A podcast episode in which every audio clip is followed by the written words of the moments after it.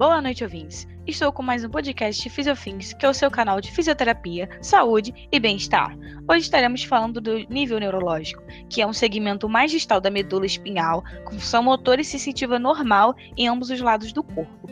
Como que a gente faz para determinar o nível neurológico? Nós devemos avaliar os quatro segmentos, ou seja, o lado direito avaliando a parte sensitiva e motora, e o lado esquerdo avaliando a parte também sensitiva e motora.